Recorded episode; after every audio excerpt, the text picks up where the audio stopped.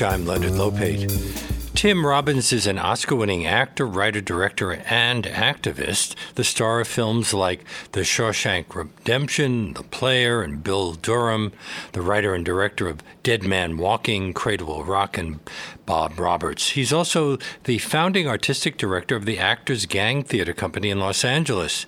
And their latest project, We Live On, is a virtual enactment of Studs Terkel's 1970 book, Hard Times An Oral History of the Great Depression in America. The play is performed in three parts and is available to view through the Actors Gang website. Uh, and now through September 4th, and I'm very pleased that it brings Tim Robbins back to our show. Welcome back. Tim, are you there? Oh, there we oh, are. There Hi. Well, Tim, welcome back to our show. Okay, I got it, Lauren. Thank you. okay. Um, right. This last year and a half has been a tough time for theater and film artists. How have you and your company dealt with the inability to present live theater? Oh well, yes, it's been very difficult. Um, when it when the lockdown hit, we um, uh, started to adapt. We started to adapt our um, education programs, our prison project uh, to a virtual uh, platform. And um, I guess the most frustrating thing uh, was that we couldn't gather in a room together to create. So we started uh, working on, on, on Zoom and we soon realized it was impossible to do theater as we know it. Uh, we couldn't do really scenes with each other because the first of all the timing was off, and mm. the idea that you're in separate rooms uh, trying to make an audience assume that you're in the same room. So it was it was quite difficult, and so. We started working in the monologue form, uh, directly addressing that little green dot uh, in our computers as the, our audience, uh, trying to adapt to a very personal and intimate relationship with the uh, the person that was out there. Um, and I, I, we started working in a monologue form, and and I, as source material, I had always been curious about working on Studs Terkel's work. Uh, he's someone I've admired for quite a long time, and the voice in his books is an essential voice, an American voice that's seldom heard. And so we started uh, working on Hard Times, his uh, oral history of the Depression, with the knowledge that uh, this would be, uh, these tales, these stories of survival, would be relevant and necessary by the time that we were performing them. Well, the last time we spoke, Donald Trump was still president, and you were doing an absurdist audio play called Bobo Supreme, which reflected the craziness of the time. Has the change in administration changed the type of work that you want to do as a theater artist? Because this new play has a, a completely different, very realistic tone. Well, the times have changed. Obviously, um, we're we're in a situation right now that is unique to the human history. Uh, uh, I can't think of another time, uh, maybe the Spanish flu, mm. early part of the 20th century, where it was forbidden to assemble. Um, and we talked a lot about that, about uh, what uh, that means. And so, in a reflection of that time and in a time where we knew that what was missing was intimate contact. What was what was was missing was um, storytelling in an intimate way, uh, and knowing that people their usual relationship with theater had to do with that intimacy. We felt that that was the necessary road to take. Uh, I wouldn't say it's a, a, change in administration, though. I think it's more the change that's happened because of COVID and mm-hmm. because of the uh, the restrictions that are under place that are uh, not allowing us to assemble in a room together. And of course, this whole workshop process started during Trump. Now, Hard Times was first published in 1970, so it's now over 50 years old. Do you think that it's as relevant now as when it first came out? Do some of these stories of people being out of work or waiting in lines for food resonate with us even more now because of the pandemic? I think they resonate more. Yeah, I think that uh, when we started reading through these uh, accounts, first person accounts, uh, we were immediately struck with how relevant they were. They could have been said yesterday, hmm. and um, uh, I think we we kind of knew that as we continued to work on it. We knew that we had something that was going to resonate, um, and I want to stress too that part of the reason we wanted to work on this wasn't because of the similarities necessarily to the depression, which are there, but to the similarities in what we felt was going to be necessary to survive. Uh, all of the voices in hard times are survivors. They're people that made it through a very, very difficult time. And I felt it was really important to accentuate the uh, positive of this the, the idea that if we could tell the story about men and women that survived a very difficult time, we might provide a useful service to our audiences today. Well, as we said earlier, the Terkel book uh, includes dozens of stories of people from all walks of life businessmen, farmers, hobos, factory workers. Uh, do we know how he chose the people he interviewed? Was he trying to capture a cross section of the, the country, both geographically and socially? Yes, I, I think he always did that. I, I think he had great respect for the unheard voice in America, the anonymous, the people whose stories aren't told. Of course, at, in his radio show in Chicago, he would interview actors and musicians, but he also had a, a very strong drive to tell other stories, tell stories of the, the bartender and tell stories of the cocktail waitress and the burlesque dancer and the person that works in the factory. Uh, this is what I think sets apart Studs Terkel as as uh, a very important uh, chronicler of uh, American history. Uh, he he, like uh, Howard Zinn, understands that there's more to history than simply the official account. There's a great value in this the stories of the common man and woman that that were living through these times. You ever meet him? I did, yes. I had the great honor of interviewing him. Uh, Paul Holdengräber uh, approached me and asked me if I wanted to interview the greatest interviewer of all time. Intimidating. I uh, was young and I guess, uh, you know, confident and uh, did my research. I had already read a couple of his books. And we sat down for uh, a, a, really nice interview that's actually in the Pacifica Archives.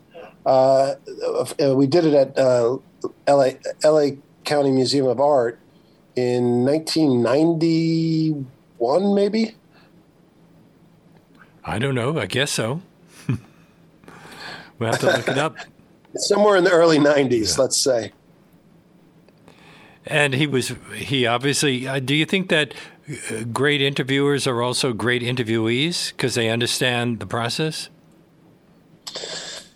Well, certainly, um, if I was, if that was what I did, um, I would certainly relish the opportunity to talk about myself for a change. well, you can do it now, anytime you want. Uh, yeah, I mean, uh, how do you feel about that being a great interviewer? Well, thank you for calling me a great interviewer. Uh, I uh, I have a certain philosophy of interviews. So when people interview differently, when they make all these statements and then expect you to say, yes, that's absolutely right, uh, I kind of cringe. Oh yeah, me too. That's that's really not interviewing, is it? It's more opinion making. Um, it's no, more cable television. To, well, it's interesting. I've I've used my access to interview some very interesting people in my life. I've I've interviewed um, Johnny Cash when he was alive, and uh, Harry Belafonte, and um, I was able to uh, sit down with Studs, and uh, it it is a uh, it's a daunting uh, task. It's something that um, I, I am humbled by because it, you really do have to do your research. You really do need to think in a different way, and I'm usually uh, on the other side, so. I, I give great respect to people that uh, can conduct an interview that really is unexpected and, and can go into different directions. I guess one of the greatest compliments I ever got was after I interviewed Johnny Cash, his son John was there and he said, You know, I've never heard my father talk about some of that stuff, and and that's you know what an honor you know to be able to be in a in the presence of such greatness and be able to uh, tell uh, get him to tell stories he hadn't told before. Now, you have 30 stories in this new work, presented in three parts. How did you choose which stories you wanted to include? Did you, your group read the book together and decide which ones uh, that they preferred, or did the actors get to choose a character that appealed to them? Combination of both. Um, I we sat down and started to read through them and not with any idea of casting but just to hear them out loud. And people gravitated towards the ones that resonated most with them.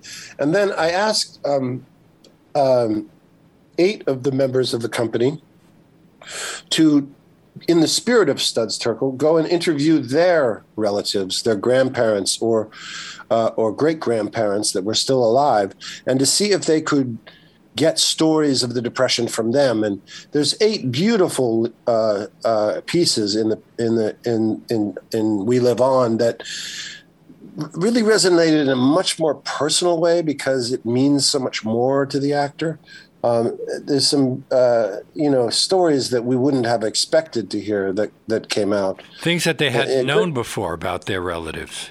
Yes, and and it was something that I encouraged all of my actors to do during this period. You know, remember, uh, you know, it's very isolating, still is to some degree, and I wanted, you know, in a way, I wanted everyone, and I encouraged everyone to reach out to not only family members to but to people that you haven't talked to for a while or people that you might have had disagreements with in the past to re-up those relationships at this time and uh, it was very uh, helpful to a, a, lot of the company to to kind of take that challenge and it, it, doesn't take much. And you know by the way to all your listeners i would encourage it. it it it is a it is a time to reach out.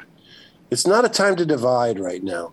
And if there's someone that you've fallen out with or that you've been wondering about how they're doing and you might have had a disagreement about one thing or another and there's been so many disagreements in the past five years, I'd encourage them to to just make the phone call. You, you'd be surprised what might happen. You're listening to Leonard Lopate at Large on WBAI New York 99.5 FM and streaming live at WBAI.org. My guest is Tim Robbins, whose latest project is We Live On, which is available in three parts on the Actors Gang website, which is uh, what, theactorsgang.com? Yes. Now, the, uh, the you have some really interesting people. The uh, the book and your play uh, includes some well-known names like Langston Hughes, Dolores Huertas, Cesar Chavez, and and Dorothy Day.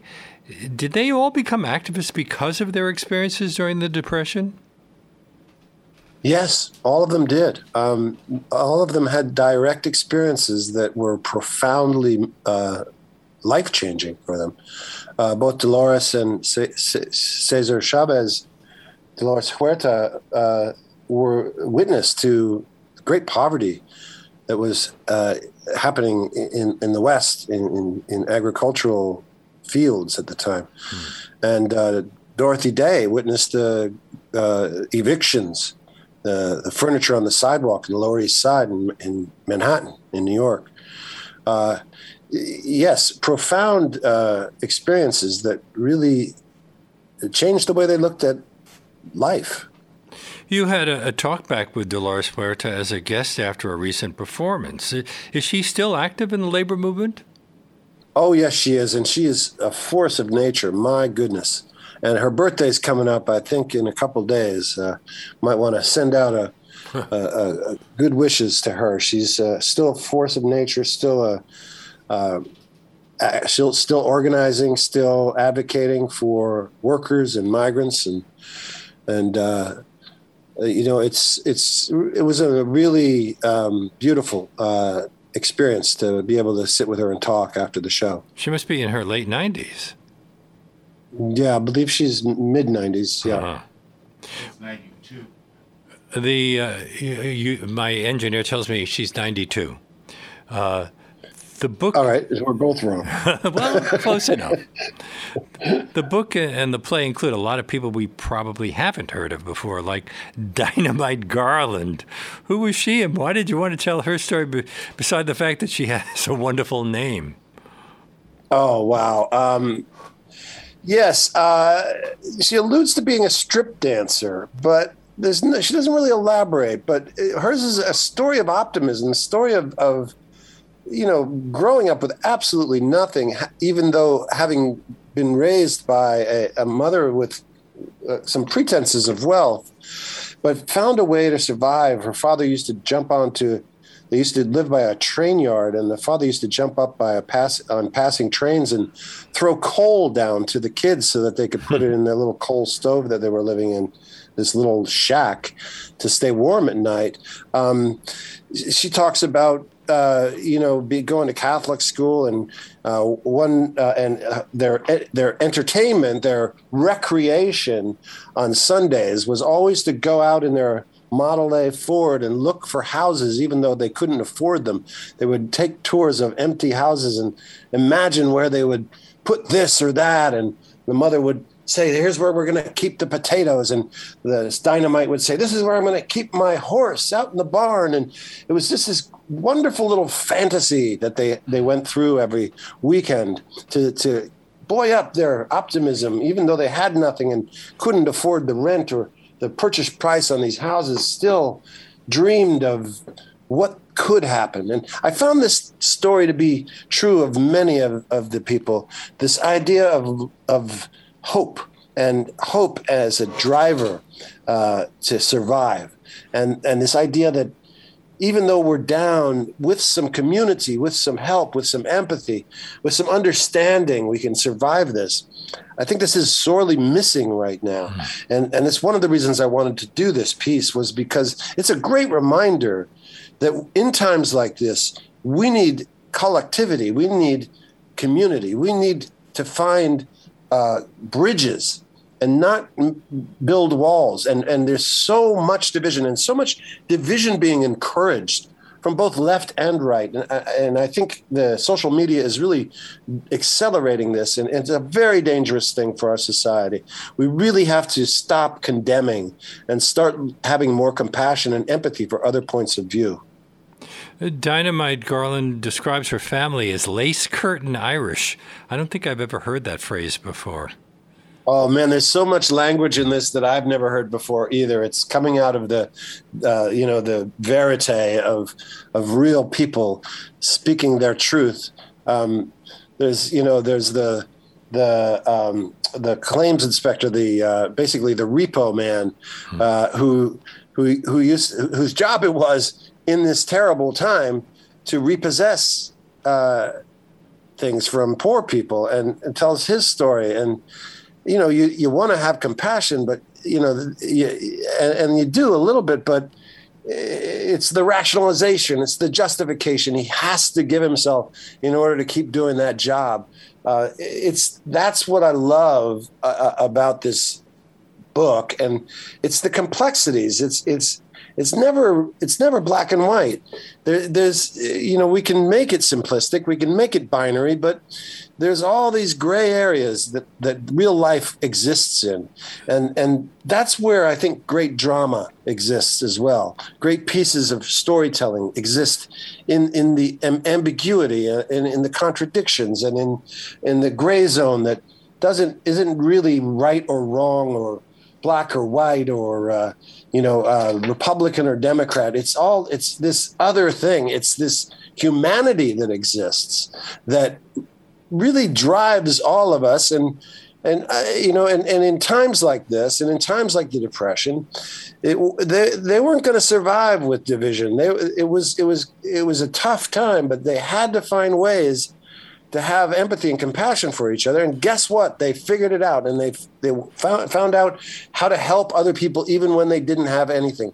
One of the characters, uh, a school teacher in Chicago, talks about uh, this idea of, of, you know, even when they were poor, that they were still donating to other people that d- didn't have as much as them.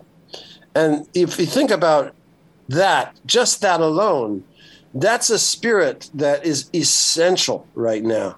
When when we, you know, uh, it, it seems like at the early start of this crisis, it was all about hoarding, you know, it was all about going and emptying the shelves. And for some reason, toilet paper was the mm-hmm. most important thing yeah. to possess. And all of a sudden, no one had any toilet paper and, you know, canned beans and whatever. It was, it was, it was, uh, it was like as if we were about to be hit by a hurricane and everyone was stocking up.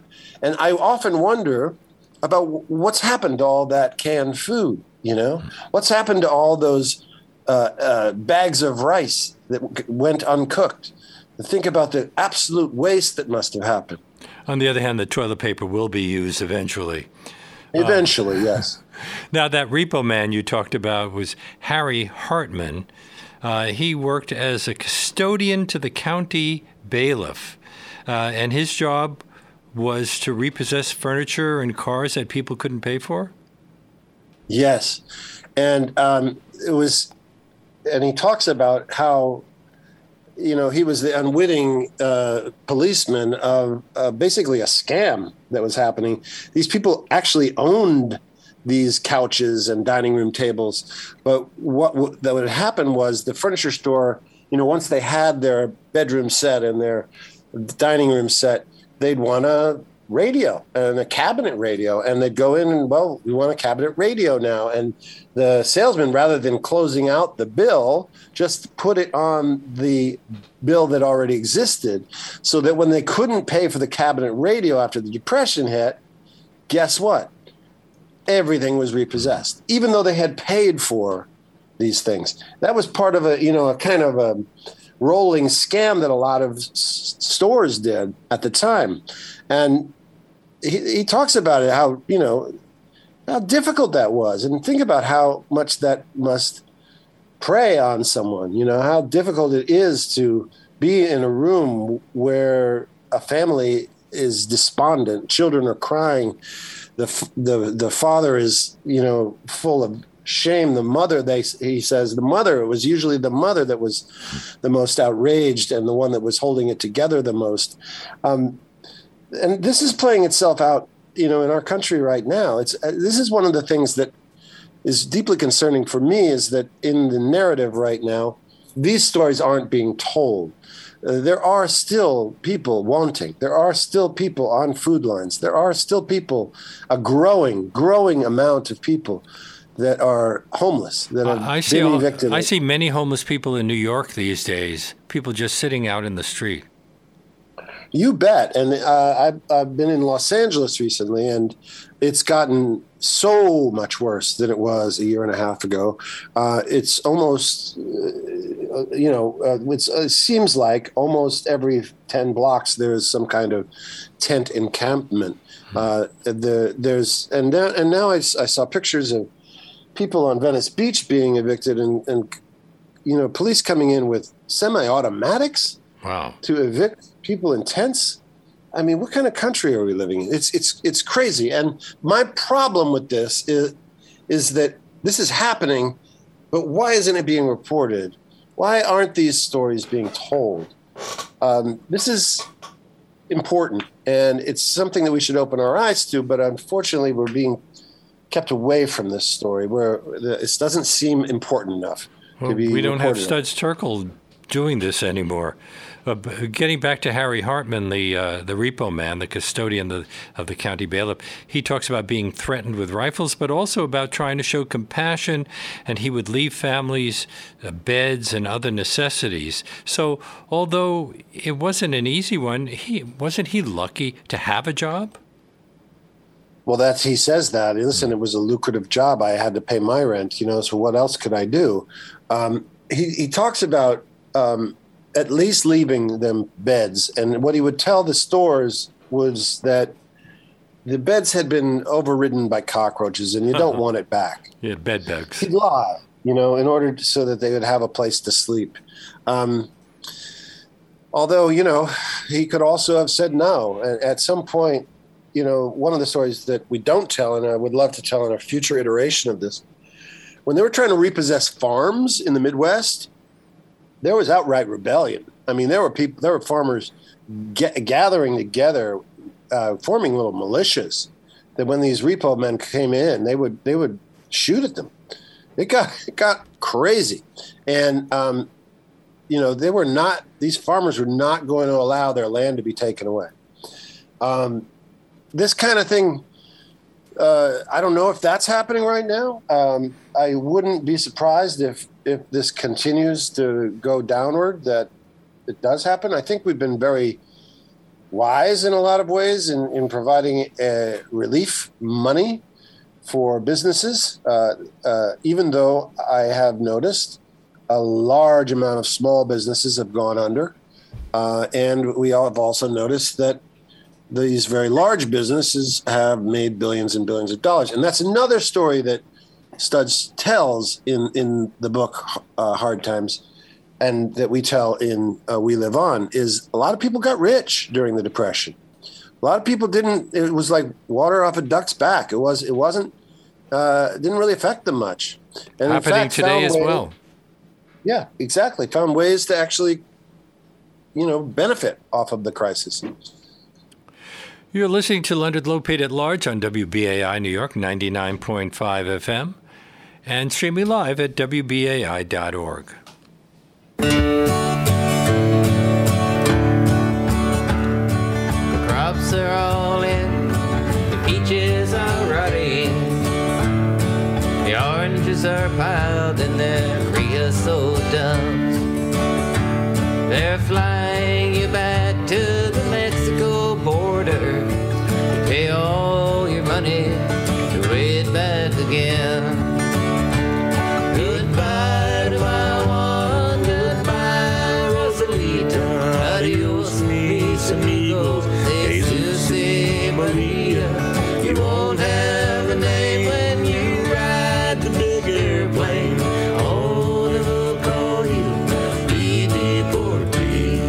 We're back with Tim Robbins, whose uh, latest project is We Live On, uh, available on three parts through the Actors Gang website, uh, theactorsgang.com. And we just heard a song that is included in, uh, in, in the show, uh, Deportee. Now, um, there's a scene about the immigrant farm workers who died in, in a plane crash in Los Gatos Canyon in 1948 that was immortalized by that song by Woody Guthrie uh, with the refrain, You won't have a name when you ride the big airplane. All they will call you will be depart- deportee. So, uh, what's the story behind that? Is that uh, is that also reflected in the latest attitude toward immigrants? Do you think? Uh, yes, that was actually one of the eight original pieces that was written by a woman uh, named Stephanie Galindo. she um, was uh, she, she, wanted to write about the uh, situation that's happening right now in ICE detention centers, and uh, did some research and found out there were uh, millions of deportations of actual U.S. citizens during the Depression that were Mexican, and uh, that was, and I then uh, I told her about this song that Woody Guthrie wrote, and so she incorporated it into her piece, and we play it. Uh, at the end, uh, there's music at the beginning and the middle and end of each piece. Uh, there's quite a few Woody songs in there. Uh, we do hard hard traveling and uh, deportee and uh, Union Maid. Hobo's um, lullaby. Also, uh, sorry, uh, Hobo's lullaby isn't actually a Woody song, but he did sing it. Uh, and um, and a couple other songs from the time. The Panic is on. This great rhythm and blues song. Um, uh, Bread and Roses, uh, a, a song was written later, but really reflects the time very well. Um, yeah, it, it, this piece is important. Uh, I think this uh, resonates through all three parts. The uh, the story of uh, Los Gatos Canyon, the story of Dolores Huerta, the, story of Cesar Chavez. It, by the way, each there are three parts, but each one is independent. So you can hear part two first, and it's not dependent upon hearing uh, first. They're, the first part. Uh, each part is independent of each other. Well, one of your actors reads the full names of the workers who died in that crash. How did you find those names? They- uh, a man named Tim Z. Hernandez uh, did the research and found out, did a deep dive. Uh, you know, they were buried in a mass grave. And uh, Stephanie talks about the flight attendants. Uh, you in the paper, they listed their names, and then mentioned that there were a whole bunch of these other people that died, and that's why Woody wrote that song. He he felt well. Uh, what the hell? You know, how dare they? Uh, these people are human beings, and they have names. And uh, this professor named Tim Z. Hernandez did some research and discovered the names and uh, created a new um, memorial at the place where they were put into a mass grave, and it's it's there now. Um, uh, yeah. There's also one of the stories is uh, Lewis Banks, uh, a black man from Arkansas who aspired to be a chef but wound up riding the rails, getting arrested, and working on chain gangs. Was his experience different from white hobos? Uh, well, uh, yes and no, uh, but probably more so with the with the blacks. They were sentenced to longer sentences. You know, a vagrancy sentence is usually a week, and they would keep them in for three, four, or five months mm. at a time for vagrancy. Uh, as Lewis Banks puts it, it's free labor. Uh, it's it's uh, it was a way for communities to get free labor at, at a time uh, that that they needed help in their communities. So the sentencing was obscene. Uh, there's quite a few uh, stories of hobos in um, We Live On. There I think, 2 million people during the Depression were riding the rails. 5,000 women hmm. uh, were riding the rails looking for work. And as another character describes, uh, there's a difference between a hobo, a tramp, and a bum. Uh, hobo is an itinerant worker who uh, is going from town to town looking for work. A tramp will work if you force him to but a bum won't work at all. as one of the characters says, as, as one of the characters in, in, in the piece say. Well, Harry um, O'Donnell, you're talking about, right? That's right, his, which is written by one daughter. of our actresses. Yeah, the daughter, daughter. Of, so that came man, from the company member. Yes, and Harry O'Donnell, Mary's Mary Eileen's uh, father, was actually on the floor of the stock exchange in October 1929 when the everything went to hell. Uh, he was on the floor. He was a runner, a kid, a 16 year old kid that would run stock trades back and forth across the, the floor. And uh, he witnessed it all collapse right in front of him. And his he grew up in uh, Hell's Kitchen. He was a tough kid. He, he knew how to fight and he knew how to run fast to get away from trouble. And he went to survive, he went out on the rails and rode the rails for three years and wound up back in New York. Went got a, a, job back on Wall Street eventually, and then when the war hit, he went down and enlisted in the army. Went out and was in the Battle of the Bulge. Came back and raised a family in, in New York City. Uh, a number of them uh, joined the army after when World War II started. Uh, Lewis Banks, another one, but. Um, Harry, the the man we've been talking about, you, you said that hobos worked. He he worked as a gandy dancer. Um, yes. Now, a lot of people don't know what a gandy dancer is. I mean, it sounds pretty cool, name, but it? it's, but it's actually it's basically a rail worker, a person that would uh, build or maintain railroad track. And and as Marilyn says, uh, he was uh, he was uh, he was one of the guys that would wield those big um, hammers to, to put it in, put the uh, the um, rails in.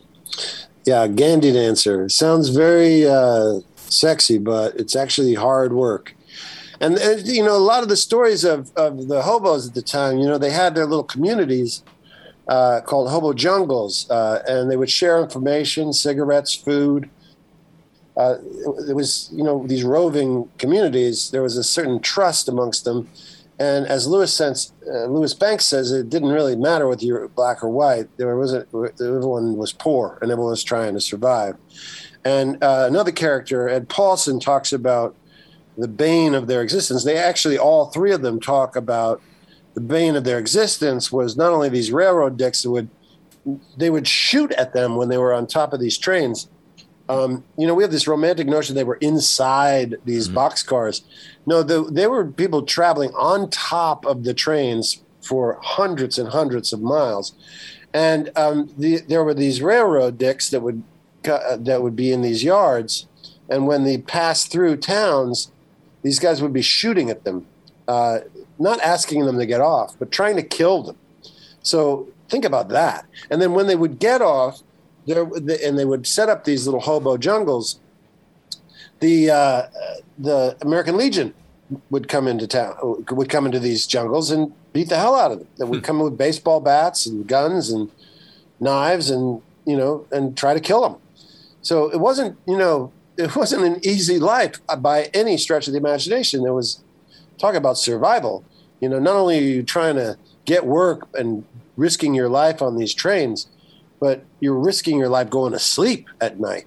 It, it, you know, it, it's it was, uh, and this was happening all across the country. One of the characters talks about being beaten up by these guys, and even when he got a job and was working as a, a, a singer, uh, working for Upton Sinclair's campaign in California, the American Legion used to come in and break up Upton Sinclair's rallies and beat people up with, with baseball bats. So they were so, the Proud um, Boys of their time. Kind of, and and by the way, these were these were businessmen and hmm. property owners. These were these people weren't hurting.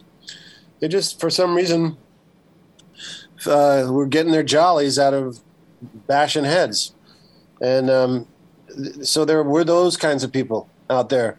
Uh, at the same time, there were people all over the country.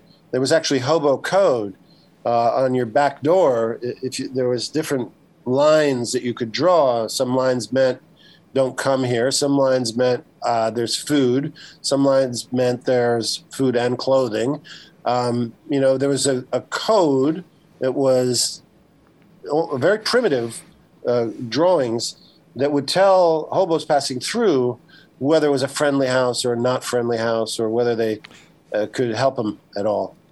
Another story you tell is that of Evelyn Finn, a seamstress who became a union organizer. Was she one of the first women to call attention to sexual harassment in the workplace?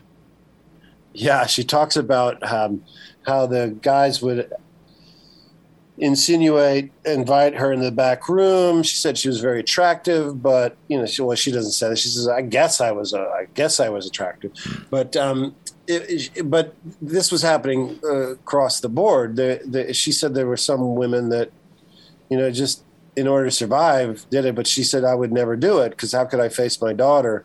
How could I live with myself? Uh, sexual harassment, outright rape. Uh, in the workplace was was not uncommon at the time, and men using their positions of power and the uh, the desperate hard times that were happening to you know to prey upon women was was wasn't uncommon.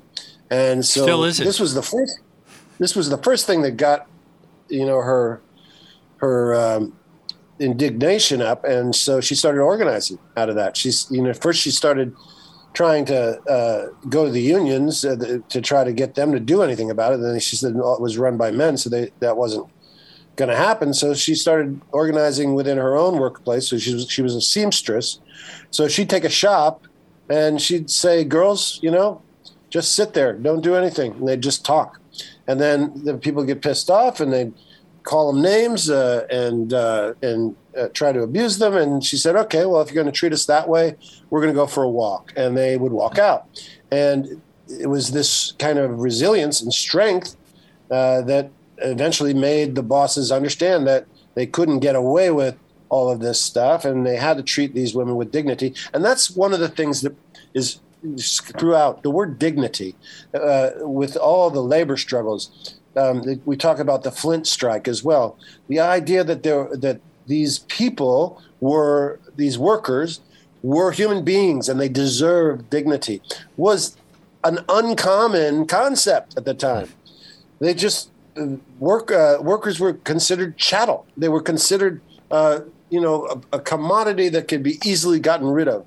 And uh, it wasn't until they started standing up for themselves and and really risking their livelihoods with strikes that things started to change. And we talk about the Flint strike, which was a, a historically a very important strike that happened in Flint, Michigan. Uh, it was it was started on Christmas, and it was uh, worldwide. It went. Uh, Eleanor Roosevelt uh, showed her support for it eventually. Uh, it was a monumental shift in the way that corporations thought about workers in this country, um, and uh, you know it was it's it's really a real reminder uh, of, of how important the labor movement was in this country. Uh, something also a reminder about how toothless a lot of our labor unions have gotten. Uh, I think it's starting to change. I think that's shifting. I think you're seeing uh, a real moment where workers have agency again. Uh, there's people that are refusing to work again in the way that they were working before the pandemic, and uh, that's something that takes a lot of courage. Uh, I know a lot of uh, uh, people on the right will say, well, that's because, you know, the government's paying them. And it's not easy. Let, let me tell you, uh, I know a few people that are going through this struggle right now. And it's, it's, uh, it takes a lot of courage. And, um, and basically what I, I, I, believe the, the time in isolation has taught a lot of people is that there's more to life than the daily slog. Yes, we can all work, but we want to work being treated with dignity. It work feels good if you're treated well. When you're considered disposable, uh, you shouldn't be surprised if you're an employer, if you consider that your employees are disposable, you shouldn't be surprised that they're refusing to work for you now. You shouldn't be surprised that they weren't faithful to you when you were able to open your business again. That's that shouldn't be a surprise. However, people that have worked through this and have you know taken on a little bit of risk themselves and have kept their employees on are sh- are, are, are finding that those employees are there and loyal and ready to work again. Uh, at the Actors Gang, when it all went down, you know many theaters and particularly the larger organizations that are much more funded than ours furloughed their workers immediately, and uh, we kept everyone on. We didn't lay anybody off kept everyone on at, at full salary and we kept them at uh, uh, we kept them with their health insurance as well and it wasn't easy to do it was a risk but we made it through. Um, because ultimately you, if you're going to run a business you you have to understand that these are human beings that are working for you. If you go through hard times and you're able to make it through those hard times those people will be there for you. So I, I, again, I don't think people should be surprised when they're trying to reopen their shop and they dump their workers on the first chance they could get so that they could keep their own income up. Uh, don't be surprised those people aren't going to work for you. You're listening to Leonard Lopate at Large on WBAI New York 99.5 FM and streaming live at WBAI.org. My guest is Tim Robbins.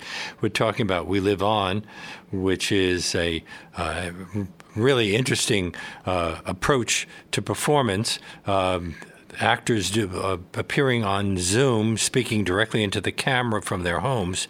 I'm assuming as a director, it's kind of difficult to create a visually dynamic production with that kind of limitation.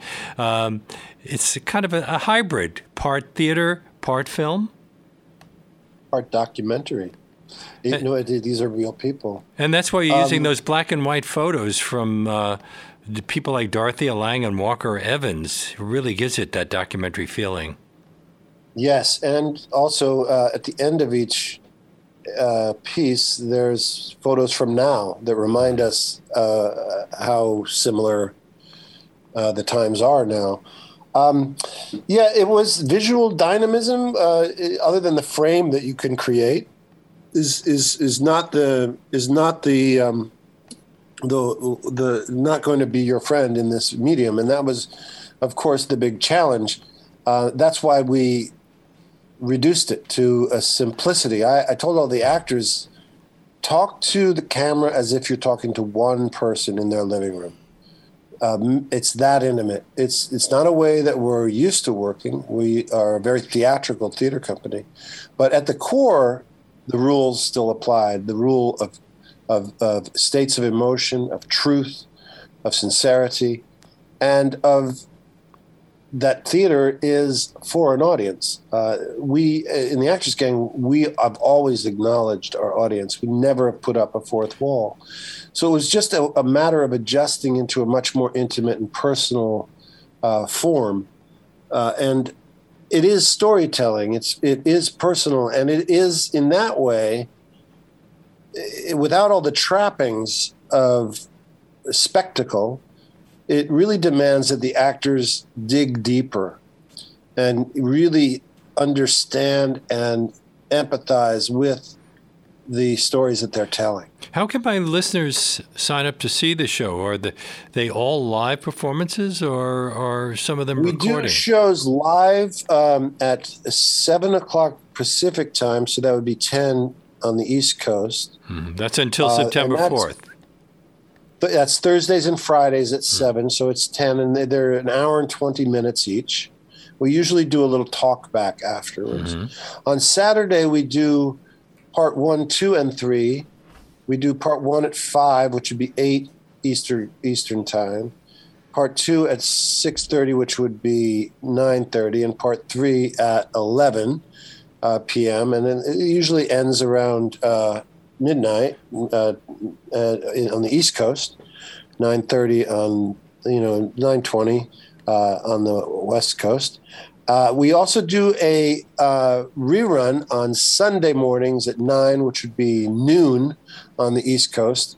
We do this not only for the people on the East Coast, but we as a matinee, but we also do that for people in Europe that want to hear it so that it's playing at a decent hour, not in the middle of the night. And as I said, and, it's until September 4th. So after that, will uh, reruns be available? Yes, we will be providing a link after that so that, um, and we're working on that right now. I believe we'll have it up the following week. But there's something really special, I, and I want to encourage people to try to come to the live hmm. piece because it, it is it is pretty special. You won't you'll you know the, everyone there's long monologues and people have learned them you know they're they're they've memorized them so there's times when you know there's a little bit of slip and hmm. I, I kind of personally like it when there's a little bit of imperfection and people you can see that you know people are live and not occasionally just a little bit on the tightrope um, but yes, after September 4th, we will be doing. Um, we have uh, just about two minutes left, maybe even a little less. We keep hearing about performance venues reopening, and now that more people are fully vaccinated, do you and the Actors Gang have plans to mount any in person shows this year? Uh, or uh, now that you've figured out how to do virtual performances, are you inspired to do more of them? Well, we we have another virtual performance in the works right now. We've been working with puppets, oddly enough, and they're so uh, I don't know. There's something about puppets on Zoom that is quite stunning. It's it's it's really deeply moving. Well, this is um, a way um, to bring live theater to people who don't live near a theater. Yes, and also we're uh, we're making uh, free links available for old age homes uh, to you know to, to, for people that can't even leave uh, you know people that are shut in. So uh, that's going to be that's part of our uh, new outreach right now is to try to provide these stories of the depression to people that probably have a much more direct relationship with it but can't get in a car and travel. But also um, we do have some live shows coming up. We're not quite sure when we can do them.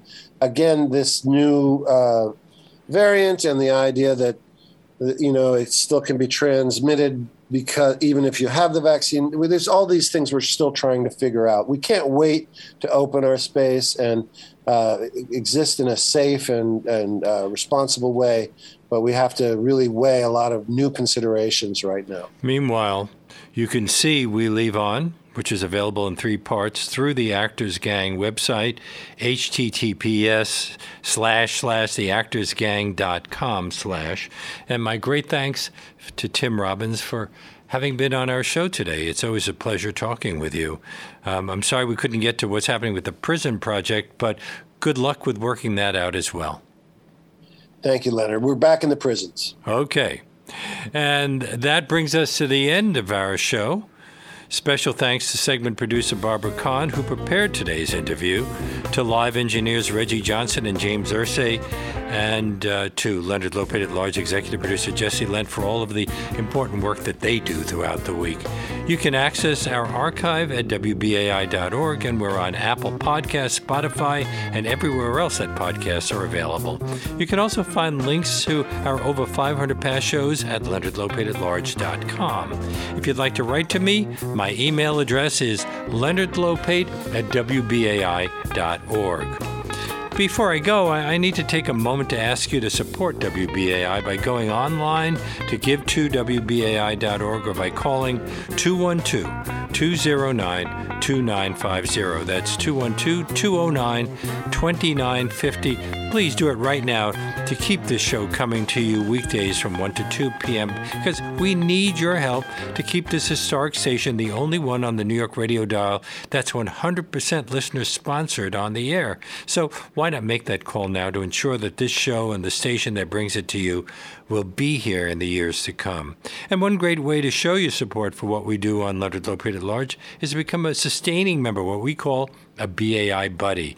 They provide the station with a steady, stable source of support, something we need now more than ever. But however you choose to donate, what matters is that you join your fellow listeners who keep this alternative to corporate radio live and well in New York City through their generosity. Again, the number to call to make your tax deductible contribution 212 209 2950 or you can go online to give to WBAI.org. And please be sure to make that contribution in the name of Leonard Lopate at Large. And thank you very much. Well, we're off for the next couple of days, but we hope that you can join us for Tuesday's show when author and political strategist Gary Ginsberg will discuss his latest book, First Friends The Powerful, Unsung, and Unelected People Who Shaped Our Presidents.